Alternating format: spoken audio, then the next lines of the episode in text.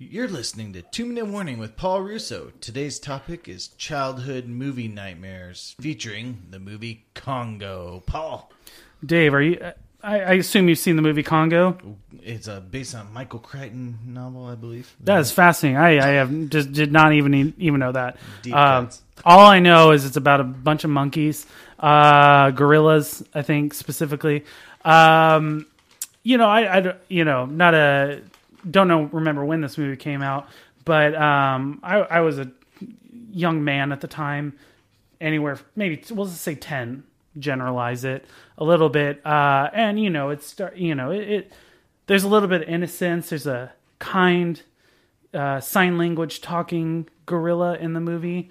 Uh, it's been a while since I watched it, um, and uh, you think, oh, this this this won't be a terrifying movie, uh, but later you find out there's these crazy gray gorillas that murder people, and suddenly everything goes wrong.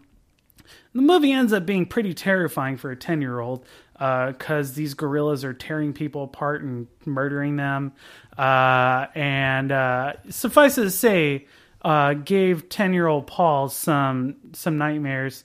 Uh, Davis pulled up Congo. What, what what year did this come out? 1995. 1995. So I was 10. I was I was dead on, dead on. Uh, and so I watched this movie as a 10 year old, and uh, it scared the living shit out of me because I thought I was I had nightmares of uh, these killer gorillas t- killing me. Uh, but I had these vivid dreams about remembering um, these gorillas. The scene, the scene towards the end of the movie.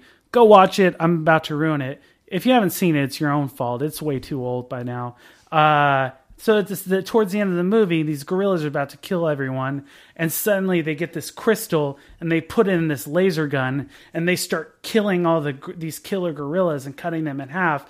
And and and every dream I remember happening happening, it just terrified me.